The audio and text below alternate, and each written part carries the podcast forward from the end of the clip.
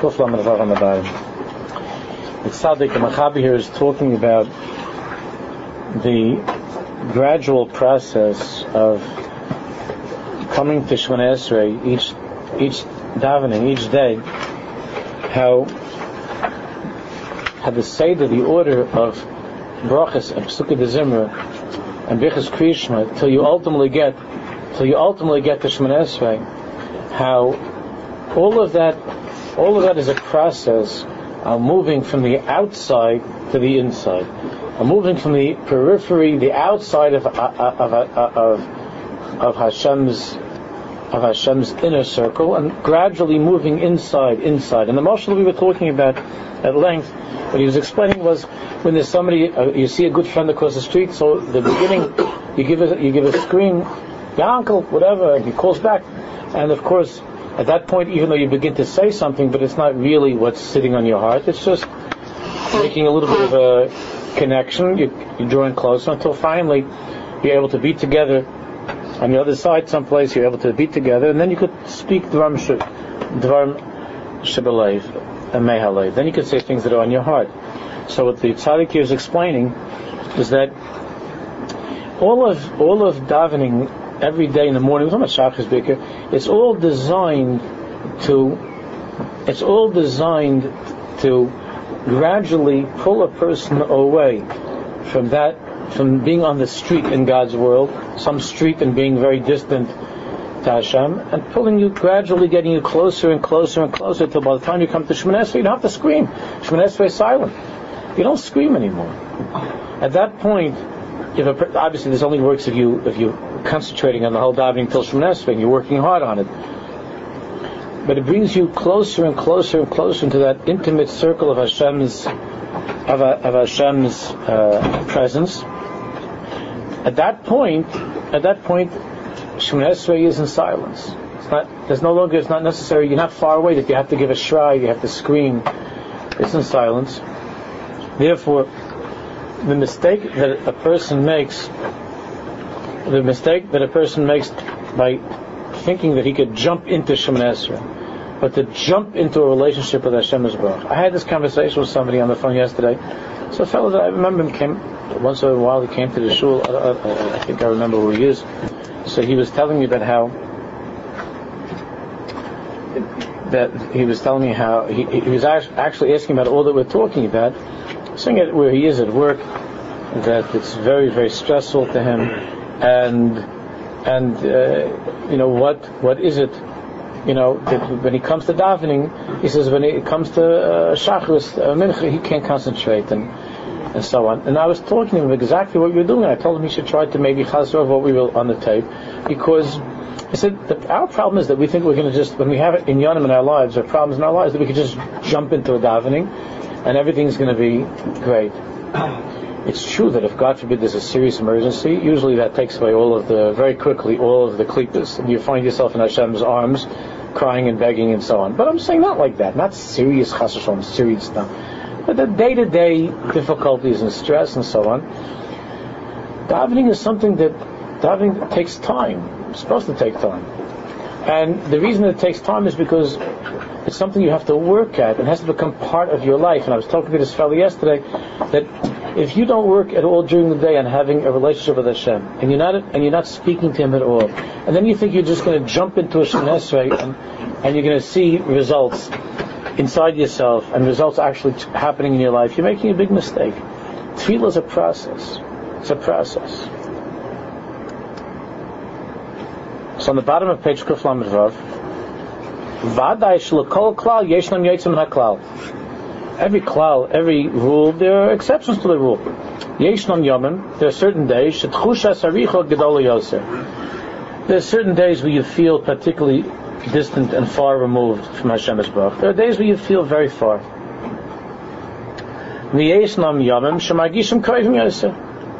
There are other days where you feel very close to Him for different reasons.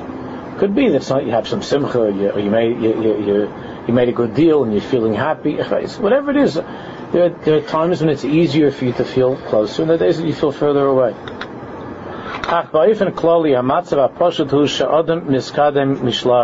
But the general rule is You can't jump in to, to an intimate relationship with Hashem. Every single day, you have to go through, to try to go through the brachas and Psukei Zimra, and to think about what you're saying, and to work your way to that point of Shemoneh Esrei. Usually, you're not beginning at a high point, you're beginning from Aleph. You begin from Aleph and you start again to work that day on on recreating a shaykhs and a keshet Hashem. You begin from that part of you that's furthest away. you know, that's from Hashem. And through the course of davening, you are mamik benafshe. You go deeper and deeper. Va'oid shlav. One step and then another step. You see, so much a part of the earliest stage of davening is expressing our gratitude to HaKadosh Baruch. It's thanking Hashem for everything in our lives, for everything in the world. That, we look, I was talking about this Motzei Shabbos a few weeks ago in the shul.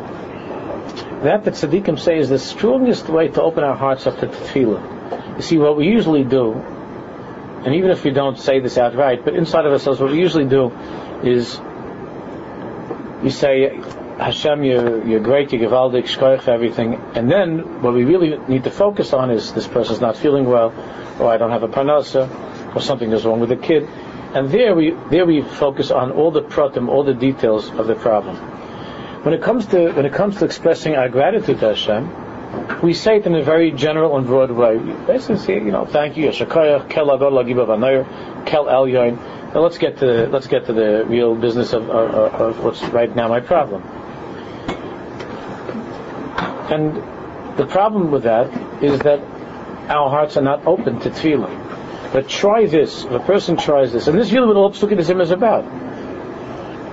You don't just say, thank you, HaKadosh Baruch Hu, you're so good to me but you go through an itemized list of all the good things that you can think of. Good things you can think of from 10 years ago, from 20 years ago, that you have in your life, that Hashem has done for you in your life. Talk about if, you, if you're to have a, a, a, wife and children, talk about talk about the bracha of each child. What, what is it about that child that gives you so much joy? What is it about your marriage that, that gives you strength, that gives you joy? What are the things that Kodesh Baruch Hu helped you with for the, for, for, from the time that you were a child. Talk about these things. And then you'll feel that you're getting closer and closer. You're crossing over the avenue, crossing over the boulevard, and you're going closer and closer to Hashem's Baruch. And then, when you start to cry out to Hashem for the things that you need, it's not as a stranger. It's somebody who feels a kesher, a shaykhis Hakadosh Baruch. You feel close to him. You have a kesher with him. Our problem is, and that's why all of the ayat, that's why all of that's why all of our davening is designed in such a way davening is designed in such a way that Psukei de Zimra, all the brachas of the morning,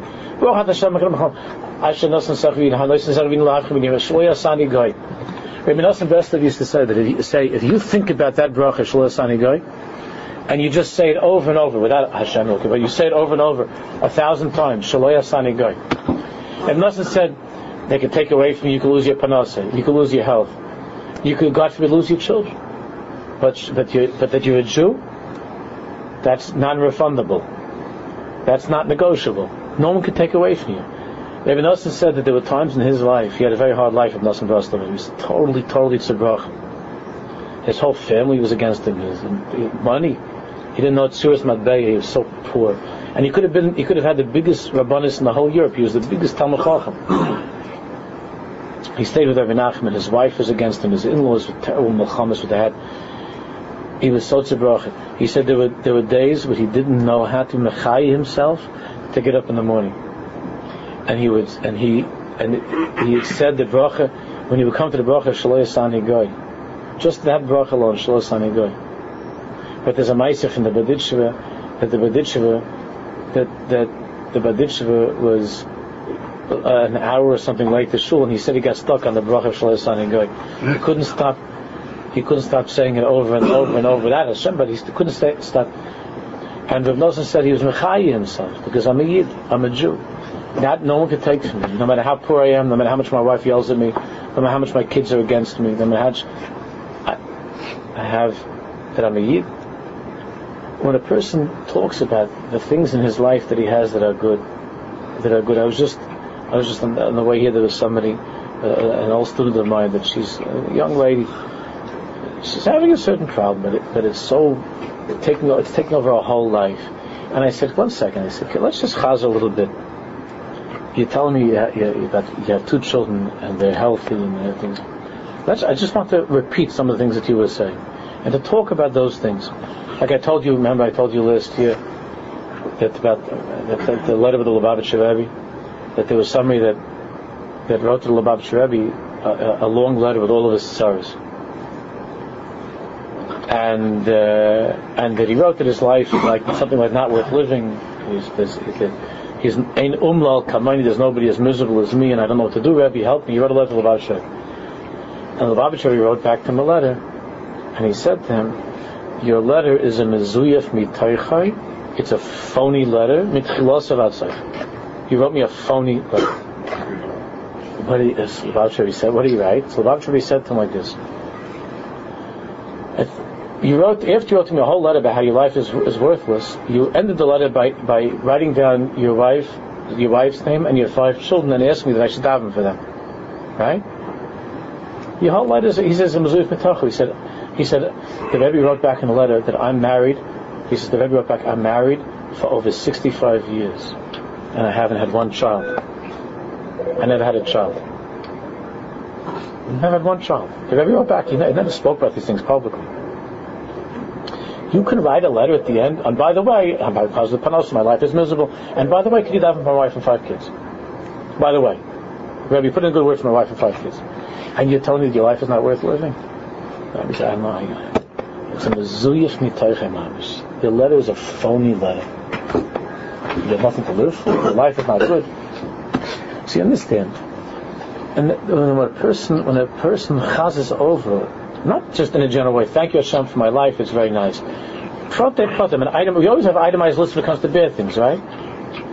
If, if there are two tiniest that you have against your wife, it's like a whole, she gets a whole misha like all that she ever did for you in, in, in all the years was these two inyanim to upset you. But if you if you go and you write down all the good things that your wife has done for you since you met her, Aleph, Beis, Gimel, Dal, a thousand things. Every single, if she messes up once, and she doesn't have this food, this isn't that chveis or something else in yonim that are more sensitive in yonim and maven yovin. So then a person gets angry. But what are a thousand good things? So Allah has come of a come when it comes to the Ribbono Shel Olam. All of Psukei is designed to bring us back into that recognition of, of, the, of, of how our lives are blessed, of everything the Baruch gave us, gives us every minute. To say to say to Baruch Asher Baruch Abonu Mikol Amin, you know, Samanu is Torah also. Baruch Hashem Nois and It's a small thing. We don't think about those things at all. A person, we have a person in our shul that he's blind you, you look at him, he's an amazing person, say, and you say to yourself, I shouldn't say that I know the difference between night and day. Hmm. I care even that Hashem gave me my hmm. eyes, that I have what to see. Stam a drasha. When a person, when a person thanks and, and itemizes those things, then he feels that the Ribbono Shel Olam is so connected to me. I have such a shaykh, a kesher of the Ribbono Shel Olam. Then when you daven for the things that are missing in your life, first you're davening as someone that's connected to Hashem, not a stranger, and you and you you could really you could really pour your heart out, and you could be answered. But if you just jump into a Shemon and say, Rafainu Hashem, and they offer Hashem, you have a problem, someone's sick, God forbid, and you'd ask Hashem for help, you the same talamat levarach al pnei adam, the you say, no shaykh is Hashem. Therefore, davening is built in stages. Those who learn it on a deeper level know that it goes according to the Ilamas, the four worlds. All of davening, if you're looking at in some of the Siddur, it tells you which world you're in at that time. In Kabbalah, every part of, the, of davening is a different Ilam, a different world. Of getting closer and closer till you come to Shemoneh Esrei, which is Atzilus, Mamish, which you're closest, you're, you're, you're, um, you're right with Hashem's Baruch, where you don't have to yell anymore. Everything is called the Mamadaka, just between us, very private, very intimate, very personal. So that's how davening works, the top of Kuflam and Zion. Mamik Benafsh Oidshlav, Oidshlav, another stage, another stage. Even when, even when you're just having a private, personal, body, this a little davening during the day, like we've been learning about, you don't just start right away to say, Hashem, help me with this, with this Indian. I have a Nisayan right now. Help me with this Nisayan. Help me to get past this Nisayan. You don't start right away. Let's say, God forbid, there's a Yetzirah or something, uh, a Yetzirah, a Taiv or something, to look where you shouldn't look at, to talk to someone you shouldn't be talking to. You don't start right away with Shalom. It's already good. You're, you're, you're davening. You don't say right away, Shalom, help me. I don't want to be nichshel in this thing. Please help me. You don't start like that. Kaidim kol Ribbono Shel Olam. Adayem uh, from the time that I can remember to this day, I got myself into such bad situations, and, and you helped me out, and I and I know that you're with me, and you gave me Baruch Hashem. I'm healthy. I have ears, I have eyes, I have a mouth. Help me not to use these things, you, these gifts that you gave me. I shouldn't use them in a bad way. You gave my eyes that I should look at the Torah. You gave my ears that I should hear a she. You gave my eyes that I should look at some prutza, some some shiksa. You gave my ears that I should listen. God forbid to lashon hara and chilus at the peh you gave me, I'm healthy, thank God. You thank Hashem first for all the brachas that you have, that you have the ability to, to, to see it, to hear it, to talk. These are big brachas you don't take for granted. And then you say, Baruch help me that in this situation that I shouldn't use my eyes the wrong way. Because I'm tempted to. To help me that my eyes shouldn't go to the wrong place. You gave me a wonderful wife. She loves me, she's good to me, she trusts me. She would be so hurt if she thought if she knew that I was looking at somebody else, she'd be so hurt. She'd be devastated. My children would, wouldn't forgive me if they thought that I'm looking at somebody besides their mother. They'd be so hurt, my children. They wouldn't be able to talk to me if they knew that I was unfaithful to their mother. They wouldn't talk to me. You gave me children, Rabash. You gave me good children. Yiddish kid. I sent them to yeshiva. I sent them to Bnei I sent them to school. They're good children. So, they're my children. I want them to be pure and holy. You gave me such good children help me that I should be good, that I should be worthy of having these children, of raising these children. You don't just come right away, help me from the Nisan. You first thank HaKadosh Baruch. It's a Seder of davening.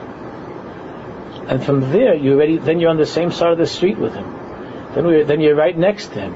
And then you whisper in his ear and you ask him what you need. But not like you're calling from across the street, screaming out from across the street. You get slowly you work your way in back to close to Hashem's love. That's how davening is. All of davening is, is built in such a way. And then when it comes to Shabbos, the whole Shabbos is like one big Shemoneh Esrei. The whole Shabbos. For Shabbos, Shabbos, we're not allowed to ask for things that we need in davening, right? There's no bakashas sachem on Shabbos. Not allowed to ask. The koishi, b'koishi, there's a hiratzim by Rosh Chodesh davening, and, and, and Chabad doesn't say that either. The. You could ask, uh, on Shabbos, right? Davening is not. Davening is just, everything's good. You don't ask for things on Shabbos. The whole Shabbos is like one big Shemoneh. What do I mean by that, one big Shemoneh? Not a big Shemoneh of, of crying out for what you need, of intimacy, of being with the Ribbono Shel Olam, that you don't have to even say, this is just, just that closeness to Hashem, the whole Shabbos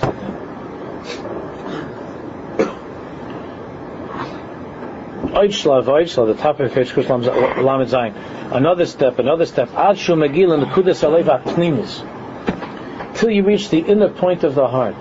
Shechayu, Magishes, Bari Ha'ilam, Ba'ifim, Barur, that inner point of your heart where you feel clearly, where you feel very strongly the Baruch Shalom.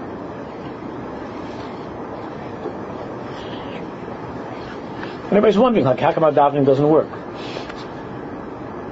Davening if davening is not following this Seder, that's why the Chachamim set up for us a Seder, because we're not on our own, we don't know what to do. So if we don't follow a certain Seder, our davening it doesn't work because we're calling out from across the world. The Rosh says, "Ha." We're not next to him. We're not close to him. But you see, when it comes to tzaddikim, it's only way of Yasser. You know, there, there, are many, many stories. Half of half of Shlomo Carlebach's stories, and from those, the ones that are true, right? Uh-huh. are about what? Are about a yid that was had, had all kinds of sorrows, and he went to tzaddik, and the tzaddik said, "I'm sorry, I can't help you." There are thousands of that. And then the yid goes into the room, and he cries his heart out, and he says, "I don't need this tzaddik, I don't need any rebbe," and he starts to cry out to Hashem's brother. And then he comes back to the tzaddik, and the tzaddik says, "Now you had a yeshua." Because what? Because because you didn't depend on anybody else. You made a keshet to Hashem. So the second that a person has a problem, you realize I'm going to go to this doctor, to that rabbi, something else. We have these koiches ourselves.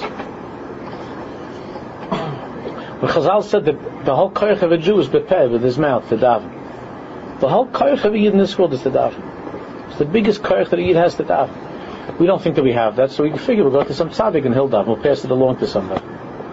To go to tzaddik is a very chashuv thing. But every one of us has the, the, these koiches to daven in a real way.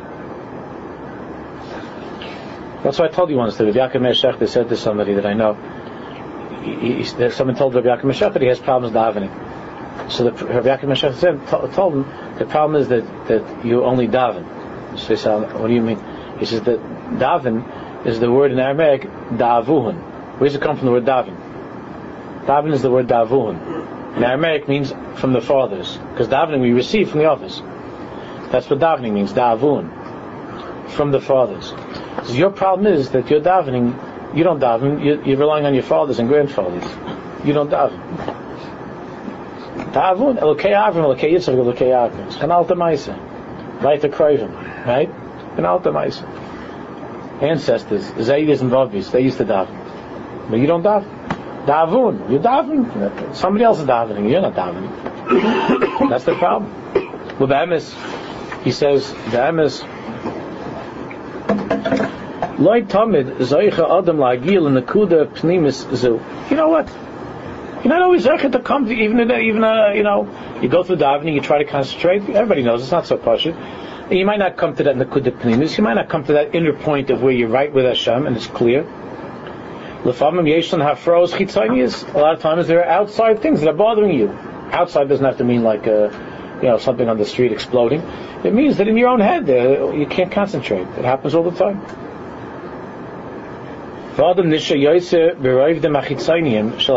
And you're stuck on the outer layers of the soul. Some days you just can't make it inside because there are too many things that are that are too many things that are that are uh, that are uh, distracting you, that are on your mind. But when a person is to go all the way inside,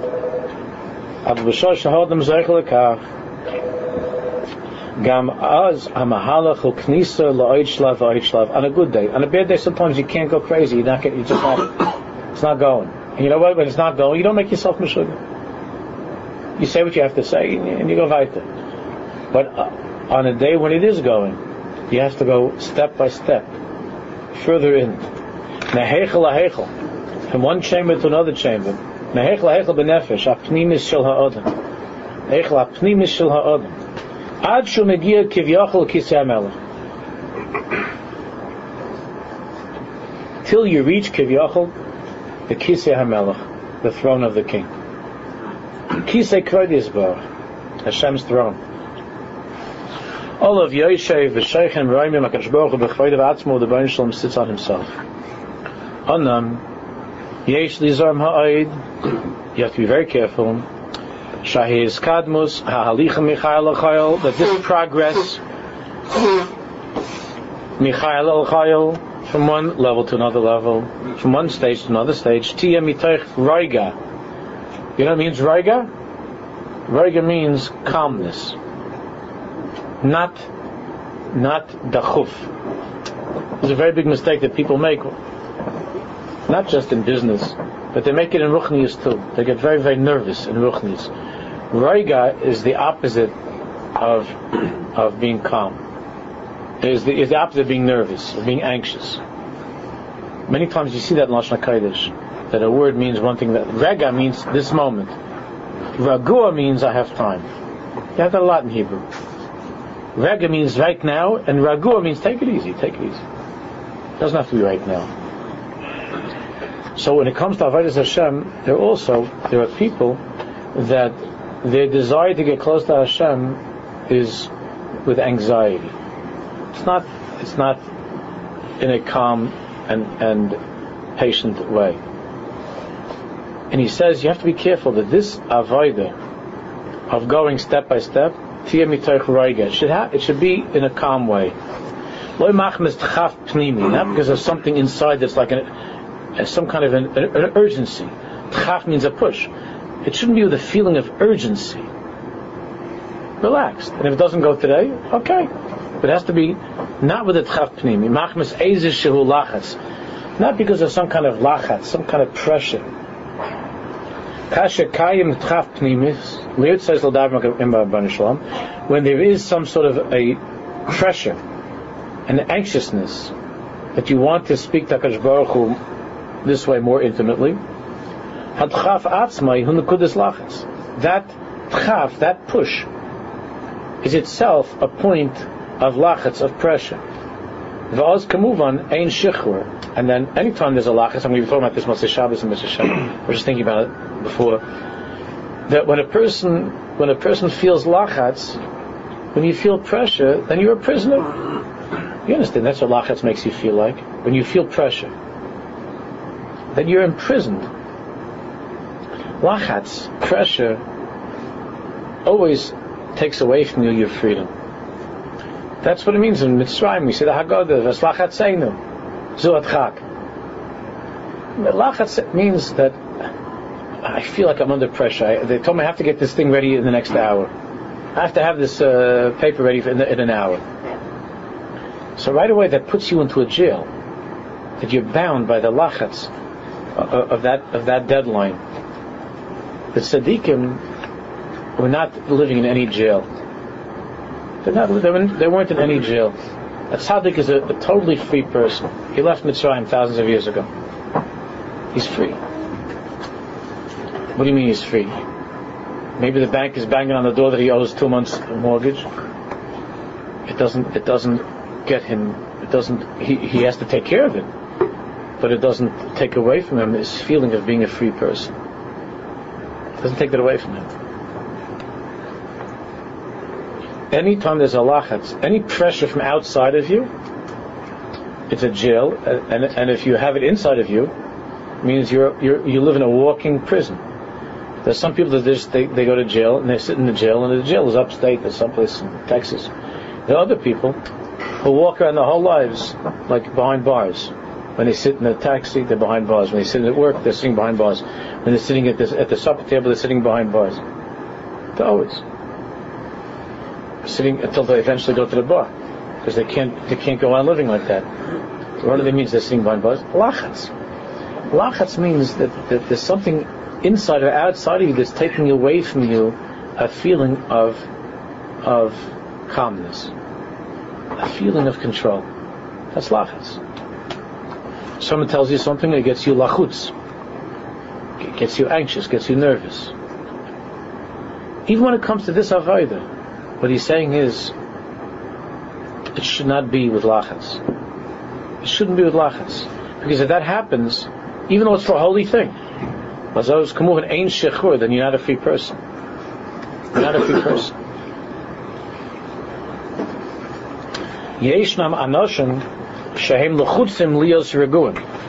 There are people who are very nervous about becoming not nervous. You know, you have like a you have a two day vacation, and you tell your wife, "Stop wasting time. We have to we have to enjoy every minute of our vacation." like she wants to talk to you, just to relax. so only have only have only you know 23 hours left of this vacation, and we're going to do this. We're going to go there. We have to do this. We have to go there because because I'm very very anxious that I shouldn't feel any anxiousness. And that's the purpose of our vacations, that I should get rid of all my anxiety. So you get very, very nervous. You get very nervous about wanting not to be nervous. That's that sums up like pretty much everything that's going on outside. Yeah, being nervous. Somehow everybody's everybody's figuring out a way how to get a vacation, and then on the vacation they're figuring out uh, in the vacation. So they're nervous about being able to be not nervous. That's that's that means you're nervous. You're still nervous. You're, you're anxious. You feel the pressure of, you know, if it ever happened to you that like you have, let's say you have, you're very, very, very tired, and you have like 45 minutes to take a nap, but you're trying very hard to have the nap. doesn't doesn't because you know that that's only for you only get it, there's your there's like it there's your shot. After that, it's going to be terrible. So you have 45 minutes. You have 45 minutes to get to get this nap. So you put your head down and you say, Okay, I got to make this happen. I got to work on this nap. And that that itself is oike the nap. It just undermines the whole relaxation. And you'd be better off not. You'd be better off maybe being standing up and doing something and being relaxed as opposed to lying there eating your kishkas out there. How come I'm not? People that have problems with sleeping and uh, people have these, you know, in that that's it's, it's, it's, a bad thing that they're insomnia things like that. It's terrible. So the whole inning of going to sleep was to be able to be relaxed, but the, but that that itself makes you nervous because you're having a hard time falling asleep. It's terrible because you're a prisoner of something. As long as you're a prisoner of something else, there's another koyach that's in charge of your life. You can't be relaxed, even if it's even if it's a schedule on your vacation. If you're if you're a prisoner of that, then you can't be relaxed. A home is supposed to be a place that's very very relaxing. A home is supposed to be somewhere where you come where you can relax. Some sometimes you have kids that they raise in a house, which is like West Point. You know, they have kids like that the kid like leans back a little bit at the table, sit up straight, and then and then they wonder like how come the kid wants to you know wants to go off to yeshiva and not come back to visit for the next forty years? Because he because he was raised like at West Point even Shabbos. Shabbos supposed to be Yom Menucha. So Menucha. So he has his father standing over him. If he's two minutes late for davening. The father makes him crazy. Or at the tables sings mirrors you know sings mirrors you know okay. It's like Shabbos is becomes the biggest prison for people there are people that grew up hating Shabbos. Many people told me that. They hate Shabbos. It was the most pressure and the most fights was on Shabbos. Pressure and fights. The, a husband has to have Shabbos table just so and Shabbos food just so. And it's supposed to be your menucha, and he has to make sure that his menucha should make his wife but his menucha, my menucha, my menucha, and she has to nervous, a schedule. He gets nervous. It's already, how come once is taking, supposed to be finished already seven minutes ago, and it's seven minutes later. And he comes to shul, he's nervous the Baltfila davens too much, and he's nervous, nervous. So how Shabbos becomes nervous. Shabbos Yom He's nervous. He has to get up to daven. Then he gets to shul, and he's nervous because he, someone davens too long, and this guy made it next to Mi Shebeirach. What kind of balkar? The guy lays like it's his bar mitzvah, and, and, and, then you have to get to, and then you get home, and the, and the, food's not ready, and you had it planned out a certain kind of a nap because you want to learn in the afternoon. So now the shiur gets you nervous because you have to get to the daf yomi. You have to get to the shiur. Shiur is making you nervous, and now you're upset with your wife because if your wife would be a better wife, she would have had everything ready. Yeah, the baltfila ready. You, you, don't want to talk to him, and all of these things, and, and then you look at yourself you're supposed Shabbos is Yom Menucha. So you say, you know why it's not Yom Menucha? Because this Shabbos is very short, because Shabbos ends at 5.30. But when Shabbos will end back, you know, Shabbos will be at 8.30, 9 o'clock, then I'm going to be a very happy person. it's not Menucha. Because it doesn't have to do. It doesn't have to do with, with the length of Shabbos. You're, you're a person that you live in prison. You have a, you're living in jail your whole life. You never once were out of jail your whole life. It's a terrible thing to live without any menucha. Because there's always something else in your life that controls you. Either somebody else, you're not happy at work, because at work they make you do things. So then you come home, so at home they're not making you do anything. That's where you relax. No, because there are other things here that are that are out of your control, and that makes you upset. So you live always with lachas. What he's saying here is that even in Ruchnis, even Avodah Hashem, the Ratzon Hashem is that you that you progress not with a feeling of, of, of lachats, of anxiety, and being nervous. In every yeshiva you go, you'll find guys when you're, by the bachrim that they're not they're not healthy, they're not normal. You have people that are constantly re- they're repeating words and davening ten times. You ever see this? It's Rahmanis. It's Rahmanis. They wash their hands ten times. They go all kinds of diukim. It looks like halach. It's not halach. Repeating, repeating, repeating. They were they were gedolim like that too. There was one famous one that was also always repeating and washing five times and all kinds of things. And it's Rahmanis. Huh? The what? He had his issue, Despite that, he became an Adam Gadol. But he wasn't a, he wasn't healthy. He wasn't he wasn't a healthy person. So it's very well known. It's very famous. I don't want to say God for the name but it's known in the yeshivas that he was an Adam Gadol Ma'oid, but he was he was uh, didn't smile. Everything was with everything was uh, with the nervous, with the time, and with the shir, and with the and everything and with the brachas, and he said and chazin have somebody repeated because he was afraid he wasn't yaitz yet to answer amen. It was wasn't well. It wasn't well. And that's very extreme, but people feel the lachatz that doesn't allow them to, to do even in ruchnius. That ruchni is supposed to ruchnius is to be something that's supposed to that's supposed to give you a feeling of of menucha and of happiness, like just like Shabbos. But if all you're thinking about is the every chumrah and everything in this, you can't be happy. You can't be an you can't be an Eved Hashem. The Hashem wants us to, to, to, serve Him b'simcha, not to be crazy, not to be nervous and anxious. That's where Reb Nachman was very stark against chumras. Reb Nachman was very much against chumras. He said, "Die, die." He said, "It's enough if you keep what says in Shulchan Aruch." He says, "If you keep what says in Shulchan Aruch, no more you're from Jew." Reb Nachman was very much against chumras. Anything extra chumras. He used to tell the Chassidim what it says in Shulchan Aruch. That's all. Don't you're going to add stuff, it's going to take away. Because inside of you, you begin to feel lachas. You begin to feel, especially how this is Bacham Yeshiva, they, they don't really have much of a Shaykhs Hashem, they want to take upon themselves all kinds of chumras and more storm and learning and other things, and they don't have a Shaykhs Hashem's Bach. And they take it upon themselves and they get Sagrach, and then you see all of a sudden the guy's gone, disappears from Yeshiva. He's had it. Bye bye. And he was like the fummest guy the day before. He's gone. It has to be, everything has to be, that's why the davening is made in such a way you get the Shemoneh Esrei, slowly, it's a bisluch. Everything la'at la'at. There shouldn't be a feeling of, uh, of not being free. It has to be your decisions. Look, even when the Baruch now in the parashas of, of Yetzias Mitzrayim, it didn't happen overnight. The Baruch says, oh, I thought of this. Take it easy. That's they had a time at the end of this parasha. They had a time, and Moshe Rabbeinu came at the time. Is Moshe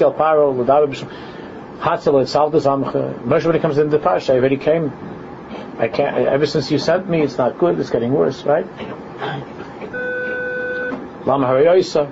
Right. Lama harayosa. Why do you? It's even worse. It's even worse. So the Baruch Shalom says, take it easy. Take it easy. Yitzhak Hashem doesn't go like that. But the Baruch has to torture us. He couldn't. Uh, he couldn't take us out of Mitzrayim in a second. He had to put us through a whole thing with the tamakis and all and the whole time there, and, the, and then once we get out, and again the Mitzrim, the Mitzrim come after us, and, and the whole thing, right? Because this is the seder of a binyan. Geula redemption is not something. It's a it's a it's a binyan. It's a binyan. It's something which it has a beginning and it works, and it has it has a middle. It has an end. Everything is like that even with, even there with Geula, it doesn't happen in such a way. It's it's in a way that the Rosh says Ragua, easy. Then when it gets to the last second, when it's time, then b'chipazim. Then you go. But, the, but there's a process. Anoshim Ka'elu, he says, Harotzen Harotzen hapnimi shalahem hu achein lios reguim. You have people that their rotzen hapnimi is to be calm. And it could be they're spending lots of money, they're going to therapists to help them to become calm. And they want, they know it's a good thing. They're, they're upset that they're, that they're nervous. Ah, but since the desire that you have to feel tranquility, to feel calm, that that desire you have is itself itself it, it places you under a feeling of lachats. That itself imprisons you. It doesn't have to be right now.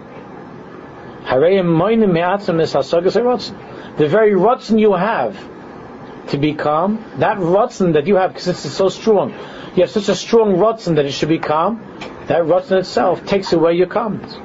The same way, you have such a strong rotzen to get a nap, the strong rotzen you have to get a nap takes away your nap.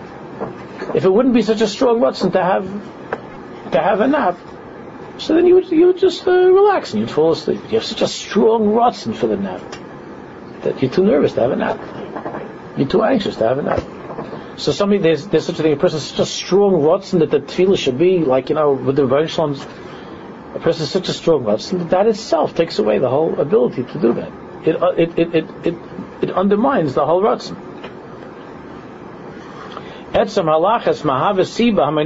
nekudas the lachetz itself creates an, a, an obstacle that prevents you from achieving that roiga, that calmness that you that you're looking for, that you that you really want.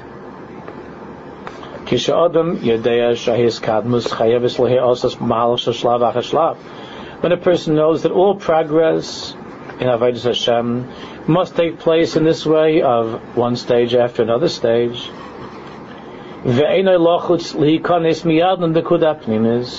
And you don't feel what the pressure to come right away into into the Nakud I have to right away be there with Hashem.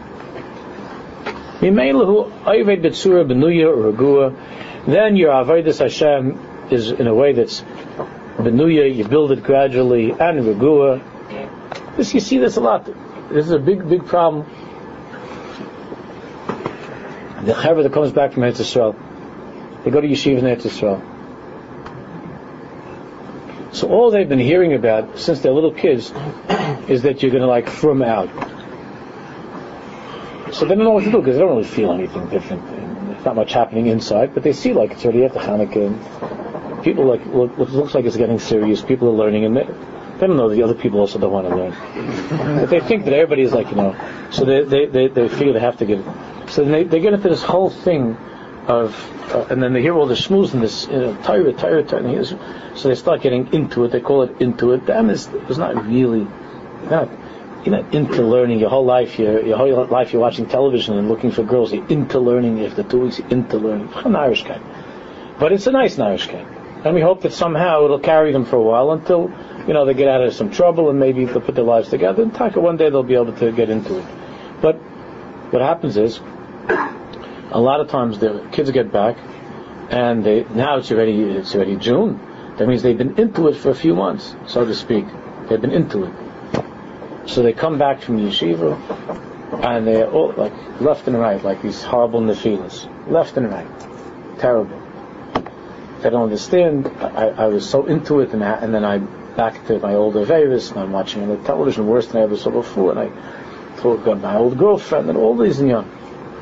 And and and there's that feeling when they come back. Uh, there's such a feeling of lachats to be to give the impression that you're like a really frum guy and you're really, really, you know, into learning, that oftentimes there's a, there's a crisis in their, in their whole. They take upon themselves certain things that they're not ready for. And it was never built in a healthy way. It was never a process. It was just something which was sudden. And because of that, the, oftentimes there's going to be a big nefila. Because the desire to be frum is itself it's it's it's it's sweet and it's sincere, but it takes away from the person the whole feeling of. Oftentimes, takes away from a person the feeling of happiness. They don't feel happy. So the kid looks around. And he says, "I oh, know. When I was before I was from, I was a lot happier. I was happier. I had a, nicer life. Now I got everything so from." So when they when, when they don't when people aren't looking, they're just thinking about it quietly. So like, what did I what did I get myself into? What am I what did I get myself into? And now I can't really drop it because it's going to look really, it's to look very bad. Because I'm giving everybody this whole talk about how firm I am, and I wear my tzitzis down to the floor, and I and I carry around you know a key or something, and and I you know now now it's going to look very silly if I just run for the hills, you know. So that they get into this whole cycle of unhappiness, of tzibrochenkite. It's very very very unhealthy. So what's the Eitzah? And the Eitzah. There's a problem. There's a problem. Anytime there's going to be a chinuch that is strong and sudden, and it's not gradual, and it's not with a it's not with a kinyan step by step. There's always the danger of there being a very strong and sudden breaking, uh, uh, falling apart. It's just that's how it works. And then and then they sometimes have to put it you know, they have to build it up, put it together. You know, I was telling somebody the other day, was, can't take it in yeshiva, can't take it in yeshiva, whatever. And he said, so I said, so then go, then don't stay in yeshiva. You can't take it. You're gonna, yes, you're gonna spend half your time in bed in yeshiva like some kind of sick person, lying there, like these guys are lying in bed for 14, 15, 16 hours. They're in bed, crank, you know, all kinds of sicknesses that that that, that are not written in in, in the entire of Moshe Rabbeinu, such sicknesses that yeshiva brachim have they, that they haven't discovered what the what the mysterious causes behind all these sicknesses. It's a very mysterious sickness. Thank God they're not sick. They're unhappy. They're tzibrochen. They don't know what they're doing there. They don't want to be in yeshiva. So I said, so leave yeshiva. So you understand what happened. It means the Rashiva says Weinberg is a shaykh. So and, and, and this is not this. I'm talking to the kid already. I know him for years. And they say, so then no, go to yeshiva. So go to work and do something else. And you try to learn uh, an hour or two a day, in fact. because you understand. But that, but but what are you doing there? So you're wasting you're wasting your your, your time. Your, your parents are, your parents are, are, are, being fooled. You, you, you, you're lying in bed day and night. You'll hardly go to Seder. You're learning. When you go to Seder, you're looking at the watch and you, and, and you, fall, you put your head onto the your head falls onto the Gemara. So what are you doing? You're it's enough already. You're not 14 years old. I don't say that to 14 year old. The guy's 20 years old, 21 years old. So good look. So what are you gonna do? Where does it say? You have to? Uh, it says somewhere that you have to. The school not. You've been elchiyid. So you don't have to go like that. What you're doing is not a nature. What you're doing is not a nature. So it means? It means another shmuz from the Mashgiach about how you know Torah is everything in the world, and anything outside of Torah is, is not any. So then another shmuz, another shmuz, and you've been chazik yourself with, with some guilt for the, for a half hour, for a day, for two days, and then there you are again in bed. The beds in the yeshiva dormitories hardly get a chance to breathe. These beds are much more occupied than any beds like in a, in a hospital. Because at least the patients walk around a little bit because they tell them you have to walk around the IV. You know, they you see them in the hallway going around, not in the yeshiva. They don't they don't they don't have to even walk around. The doctor doesn't. So they're, they're just flat on their backs. Eight, nine o'clock in the morning. Hey, diving a little bit, go here, and it's just well, the, the 10 o'clock in the morning, 9.30, 10 o'clock in the morning with a steeple. What? Where? What are you doing here? What's the bacha doing 10 o'clock in the morning with a minyan? What are you doing here? Go to work. Do something with your life. What are you doing? It's crazy. so, there's a lachatz. A boy told me a few weeks ago, a bacha told me, I said to him also, I said, you don't have to speak. So don't go to yeshiva, go part-time to whatever. He says, so then he, he said, are you kidding? Where I live, in my in my community, in my neighborhood, I'll never get a shidduch. He's 19 years old and he's already this. He'll never get a shidduch. So what do you tell him? Because that's his parents are telling him. He can't leave yeshiva. Because because where he lives, if he leaves yeshiva, he's finished. That's what they tell him. So what do you want from the kid? He said he's he's unhappy. He doesn't belong there. The parents tell him you can't leave. It's going to be a. The parents told him not only is it going to mess up your shidduch, but your sister is not going to get married. That's what the parents told the boy because he has a sister that's 21, and he's 19, and he and he he he hates being in yeshiva. He wants out, and the parents told him, not only are you ruining your life, you're going to ruin your sister's life. So he's he's he's a prisoner. He's a prisoner in yeshiva. And every night he hears some somebody's getting up and saying, "There's nothing that's more beautiful than being in yeshiva." And he feels he's behind bars, and he, he doesn't know what to do because what kind of a rush am I? If I leave yeshiva, then my sister's not going to get yeshiva. That's what the parents told. Him. So I told him, your sister's not going to get a shidduch. I said, go back to tell your parents that that that God exists. There's such a thing as God. Remember, God. That's why you get glatt kosher. That's why. That's why you only buy Shom Shabbos bakery. That's why you're. That's why you know you're worried about getting the uh, the nicest shaitel in town because of God. Remember Him. So tell tell your parents that God will get a shidduch for your sister. You don't have to ruin your life. But you understand the lachats that kids feel, lachats, it's, it's heartbreaking. All ruchnis, ruchnis. Again, you don't tell a 14 year old, you're not, you're not feeling too good? Well, you should leave sheep. I'm not talking about that. I'm, God forbid, a 14 year old's a baby, you have to, you have to find a, a way to, but somebody's 19, 20 years old, look, what do you want from him? 20 years, so he's wasting time. He's wasting time. So the yeshiva could say that they have 230 students, and the Gvir goes into the yeshiva at 9 o'clock in the morning, and he says, I just gave, I gave a half million dollars. He told me that 230 Talmidim in the yeshiva, it's 9, it's 9.30 in the morning, I see four. go to this, man. go to this medrash. 9 o'clock in the morning. What happened? I, I just gave, you made it at the dinner, you said a whole thing, you showed pictures. Hundreds of Talmidim, hundreds of Talmidim. I know a guy that did that, by the way, in the most famous yeshiva in America. Years ago, he went in, they were bothering him, he was a Gvir, they were bothering him for money, they were hacking him for money. And he went, he took a trip. He never thought he would go so far away from the from his neighborhood. And he went to the to the yeshiva, and he walked in there, and because he, he, asked the thing, what time does it say to begin every day? What's the schedule? And the yeshiva told him nine o'clock in the morning. He walked in at nine o'clock in the morning with a clipboard and paper, and he was writing down things, and and uh, and he told me that even the Mashgiach wasn't there. and the Mashgiach came in, so the Mashgiach said, "Oh, Mr. So so, Mr. So what are you? What's the matter? Everything okay? It's nice to see you. You want to learn? What are you, what are you writing?" He said, "No, I'm just, I'm just writing. I want to see how many. And I'm taking down some of the names. I'm writing down who the people that are here. Because when when they came to tell me about the yeshiva, they told me there are like three thousand guys here, and it starts nine o'clock in the morning. And he said he said this. He said he said he counted around 28, 29 guys at nine o'clock in the morning. He says not getting a penny from me, not one penny. Hey, it's tough. So they told why it's coming. The wife doesn't let. This and that. You tell that to a gvir, right? You know, nobody tells no. Uh, and they, you tell that to some guy that owns a bank. My wife didn't let me come to this meeting. You know, that never happens. Only for chavrusa. My wife didn't let me. I had to take out the garbage. The kid's nose was running. For chavrusas, you know, but never happens when it comes to meeting the president of the of the uh, of the World Bank. Nobody ever said I couldn't. I'm sorry. I got here an hour late because my wife's, you know, my kid's nose was running. By chavrusa, you know, by chavrusa, uh, all kinds of Monday things you never thought of you when you were a student in school. Chavrusa, all kinds of crazy things. So, so somebody mishpacha told me that that. Uh, that she was so proud that her, the, the, her husband was finally got a chavrusa with her friend. Said she comes into the room. They're supposed to be learning in the house. They're not there. And she hears some talking, and she says, she goes, "Where are they?" And she says that they're under the sink there was a pipe, something was wrong. He said to the Chavrusa, I'm having a problem with my pipe. And the Chavrusa says, yeah, I had the same thing. And she says, she comes to the room, then she doesn't know what's going on. There's like a boss call. She sees the Gemaras on the table, and she doesn't know where are they. And they're under, the sink there during Chavrusa. There's no other time, the whole day and night. They have one hour to learn. And, the, and it's sadly to helping, it's helping with the sink uh, during that hour. It doesn't want to be a Gemara, it's a love, it's a pressure. Everything's like this. Especially now, for a person to feel any pressure now, if somebody says to you, how are you?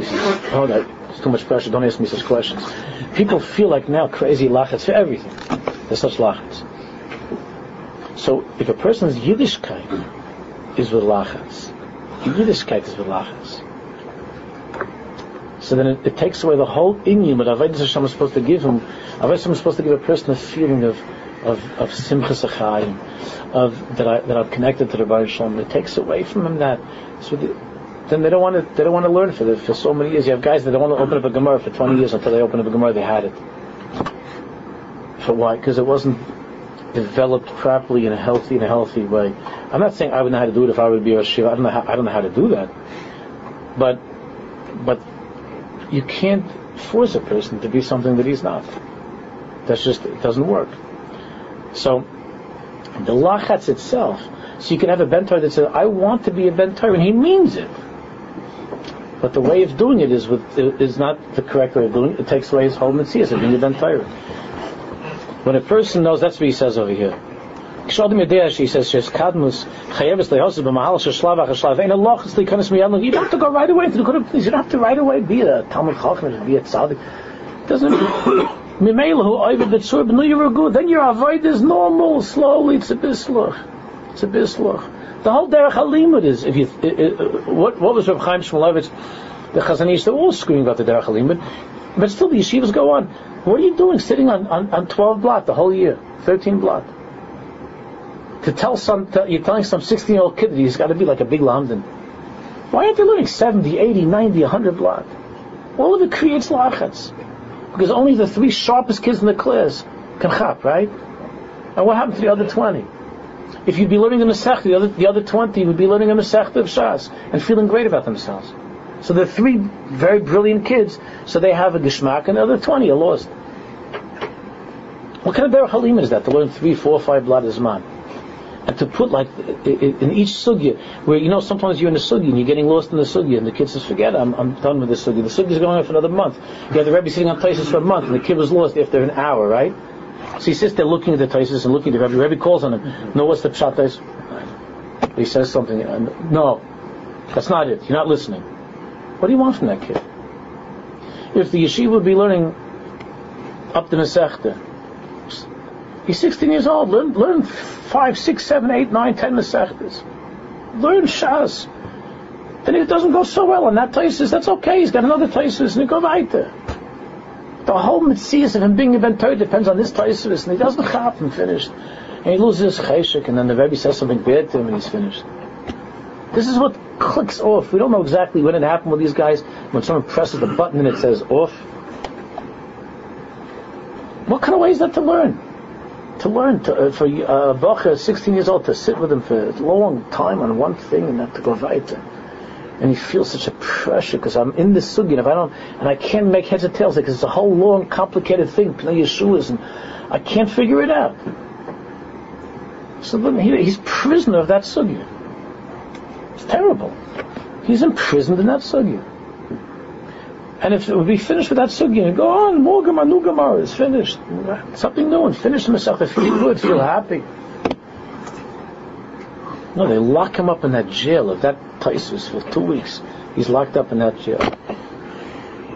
So what about the other kid, the kid that can talk understand Taisus like that in such a level? So make it okay. So put all of them into one yeshiva. I don't know what the state. So. But the regular guys, they're not holding by that. They get crazy. You know how it is sitting on one Taisus for two weeks. You go out of your mind. And the Tais is not even explaining the Pshat in the Gemara.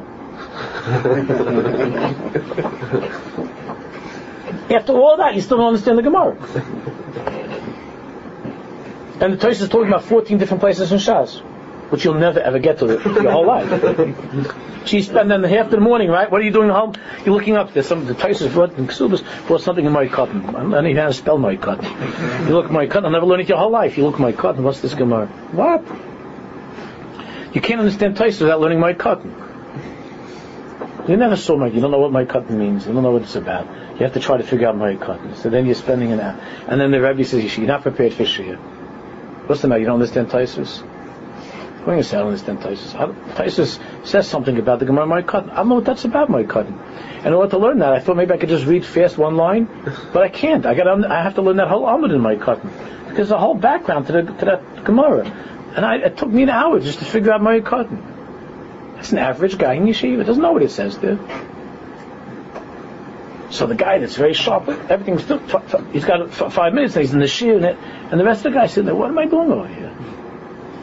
During, uh, for, for, for, for, three weeks in this Taisus, I get, I'm talking to boys about these things all the time. That they're going out of their kala. They don't know what to do. And if they leave, ice shidduch for their sister. That's the nice. So what am I, Russia? I'm going to ruin my sister's life. So they're stuck. Stuck. You know, you can walk into any Beis Medrash, and in 10 seconds you look around, you can touch up who the prisoners, who, who are the prisoners, who are the ones that are free. Just look around. 10 seconds. You can see prisoner, prisoner free, prisoner, prisoner, prisoner. 10 seconds. You can see it.